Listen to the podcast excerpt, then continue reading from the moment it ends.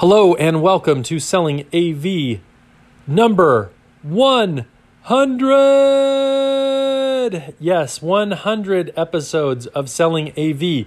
And hopefully, I've brought you some value in that time. I assume if you're listening for a second, third, fourth, fifth time, that you're doing that um, either to make fun of me or that I have brought some value. Uh, if you're listening for the first time, hopefully you get something out of this uh, and you can use it in your daily job to go out and build your book of business, help build your company, and more importantly, really help serve your clients. So today I just want to say not all roads need to lead back to you. I've worked for a lot of different companies, um, four or five in my career here in AV, and they all work slightly different and they all have different goals of, of what they think needs to come out of a meeting with a customer, right? And those things vary anywhere from a relationship all the way to a very specific opportunity or a PO that you need when you leave. Now, I don't fault that a PO or, a, or an opportunity are, aren't a great result of a meeting. I mean, geez, if you can get one when you leave, that's great. But we have to remember that many times our customers aren't dealing with problems at that specific moment that require our solutions. You know, customers have to be either in a growth mindset, they have to be wanting to accomplish something they're not accomplishing, and so they need to find a way to bridge that gap, or they have to be really in a trouble mindset where things are going horribly wrong and they need to fix find some way to either fix the bleeding or do triage.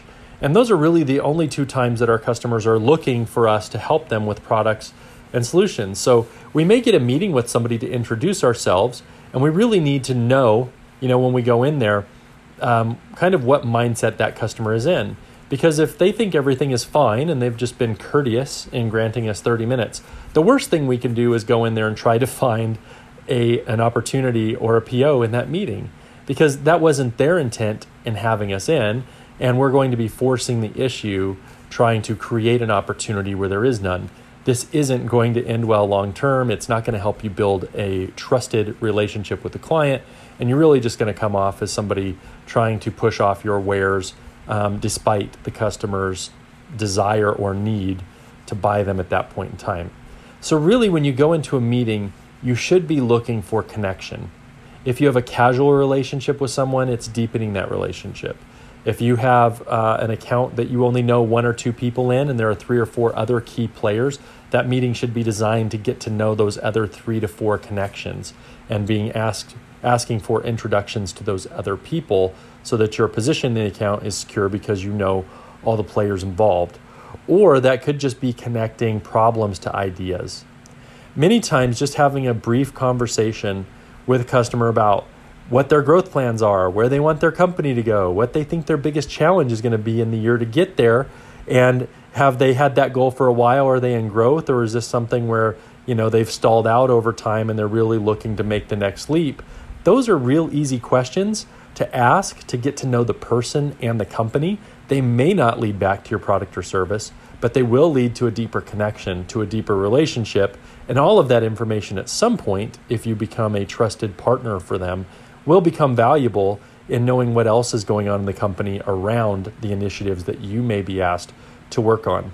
So, what I would say today, when you are going in, when you're calling a customer, if you're calling a customer you haven't met very often, go in with the intent to deepen the relationship.